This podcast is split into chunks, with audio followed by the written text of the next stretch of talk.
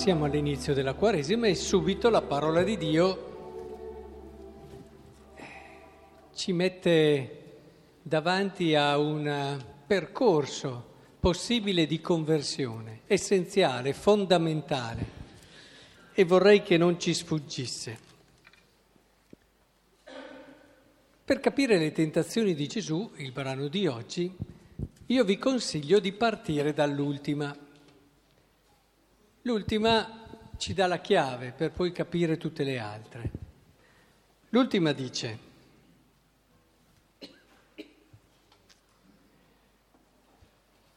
Lo condusse a Gerusalemme, lo pose sul punto più alto del Tempio e gli disse, se tu sei figlio di Dio, gettati giù di qui. Sta scritto infatti ai suoi angeli darà ordine al tuo riguardo affinché essi ti custodiscano. Essi ti por- e Gesù poi risponde, non metterai alla prova il Signore tuo Dio. Qual è la sostanza di questa tentazione? La sostanza di questa tentazione è non devi usare Dio. C'è un concetto di religione che alla fine pone al centro quelle che sono i miei desideri ed esigenze e metto Dio al servizio di questi. È molto più diffuso di quanto crediamo. Eh? Cioè, provate a chiedervi perché io credo in Dio. Cos'è che mi spinge ad, ad affidare tutta la mia vita al Signore? Perché è così facile usare la religione. Facciamo degli esempi concreti a partire dalle prime due tentazioni. Non di solo pane vive l'uomo, il pane è il simbolo per eccellenza della vita, c'è il pane, si parla di nutrimento, della salute, e quante volte pensiamo che a essere vicini a Dio magari va anche meglio con la salute? Sì, Signore, io ti prego, io ti sono vicino, io ti sto accanto. Tu fammi essere sano. Quanti altri bisogni primari mettiamo e leghiamo alla religione? Perché ci dà tranquillità Sa, reverendo, se io non prego non sto bene, non riesco ad addormentarmi se non ho detto le mie preghiere quotidiane alla sera, come quelli che guardano sotto il letto prima di andare a letto e così sono tranquilli e dormono tranquilli. Sono una serie di rituali che noi tante volte facciamo, ma perché servono a noi, Dio deve servire per darci tranquillità. Abbiamo l'idea che noi facciamo tante cose, ma perché questo poi serve a noi.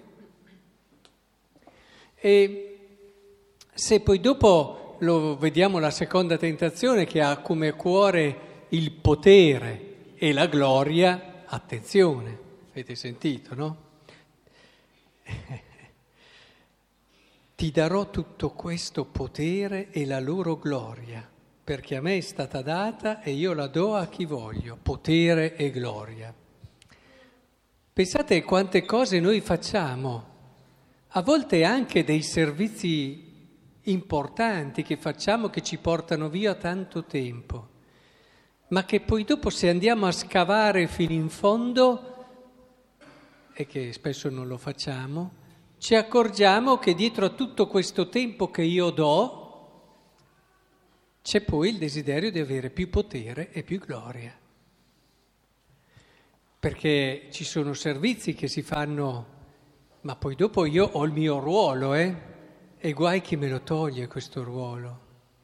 E, e se non sono io che posso gestire, e se non ho, a proposito di di gloria, eccetera, mettiamola anche da questo punto di vista, se non ho l'approvazione della gente che mi dice ma quanto sei bravo a fare questo servizio, alla fine eh, è bene anche che la gente lo sappia il servizio che faccio, tutto quello che faccio.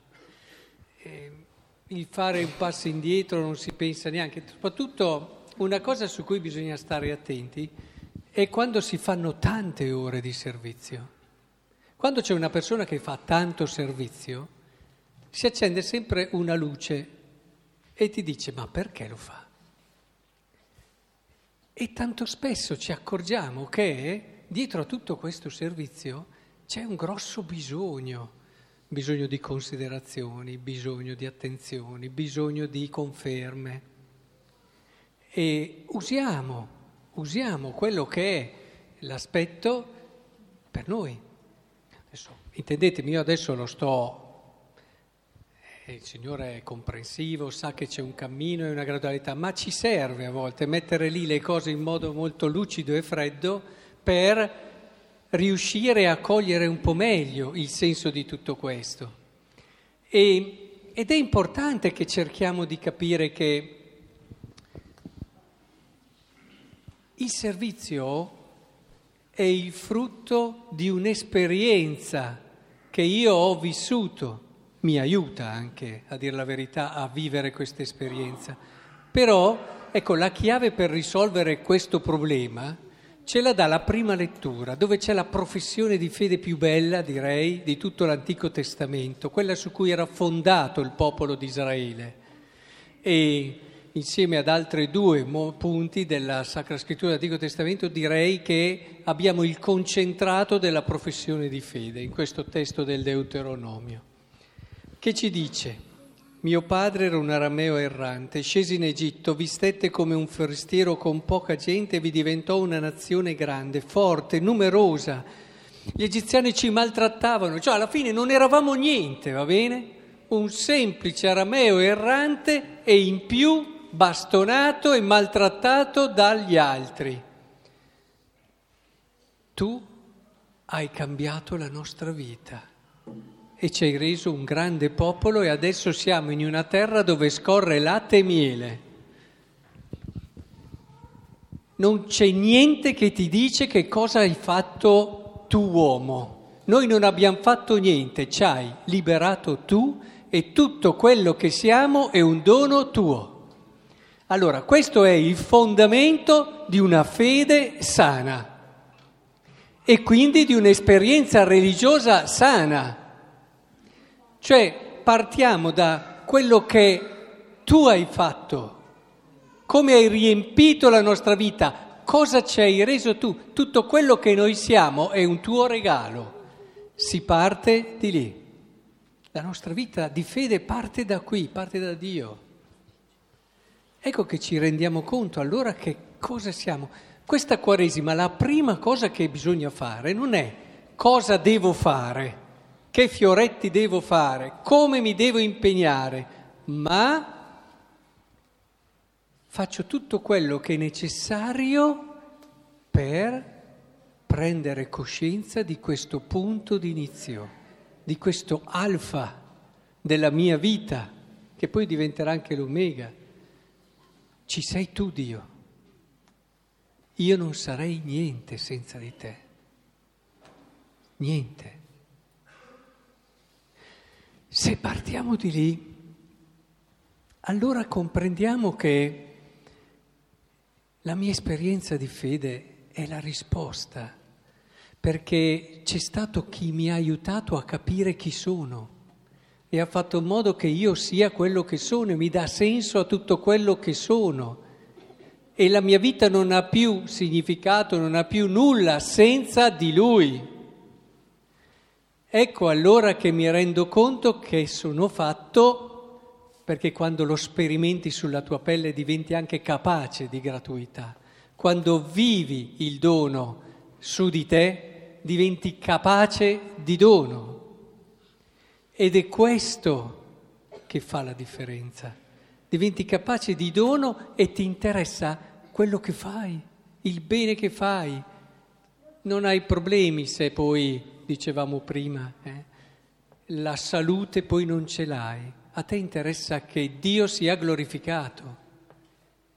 E viene glorificato magari anche nel momento dove la tua salute è messa alla prova di più, dove la prova entra nella tua vita in un modo dirompente, lì ti accorgi che non ti è tolta la possibilità di glorificare Dio, anzi Perché se vivi bene la tua esperienza di fede, è Lui che vuoi ringraziare e glorificare. E se stai facendo un servizio e ti tolgono e non ti dicono neanche grazie e magari perdi il tuo potere, il tuo spazio, che a volte può creare anche divisioni, malumori, perché tante, perché si pensa che dopo tante ore di servizio acquisisco un certo potere. Eh. Non è il servizio del Vangelo. E allora ti rendi conto che lo vivi con molta più serenità. Non ti capita più che se non ti riconoscono non c'è, ti vengono a meno le motivazioni, perché tu glorificare Dio lo puoi fare sempre, anche quando sei all'ultimo posto e nessuno ti dice bravo. Capite che la religione autentica e matura ci porta a uscire da noi stessi, perché per primo c'è stato chi è uscito da sé, ci ha pensati, ha ideato tutta la creazione e ancor più ha pensato alla redenzione. Un Dio che esce e che si dona. E se guarderete spesso il crocifisso in questa Quaresima, pensate a Dio che è uscito per darmi tutto quello che sono, compresa anche una speranza, perché la speranza è tutto in una vita. C'è un detto che usa dire finché c'è vita c'è speranza. Non c'è niente di più falso. Eppure lo diciamo. È vero esattamente il contrario. Finché c'è speranza c'è vita. Allora sì. Perché se tu non hai speranza non hai vita, o perlomeno non è una vera vita. Chiediamogli allora al Signore la grazia. Non dobbiamo spaventarci se ci accorgiamo che non siamo ancora là, ad una religiosità matura. Eh, no, no, non dobbiamo spaventarci, siamo tutti in cammino, a partire dal sottoscritto. Però è importante che le sappiamo queste cose, per vedere il passo che possiamo fare in questa Quaresima per avvicinarci là, per avere quell'idea chiara dove sto andando, cosa sto cercando, cosa voglio dalla mia esperienza di fede. Tutto questo ci permetterà, mi auguro, di avvicinarci a Lui che se è l'alfa è anche l'omega di tutta la nostra vita.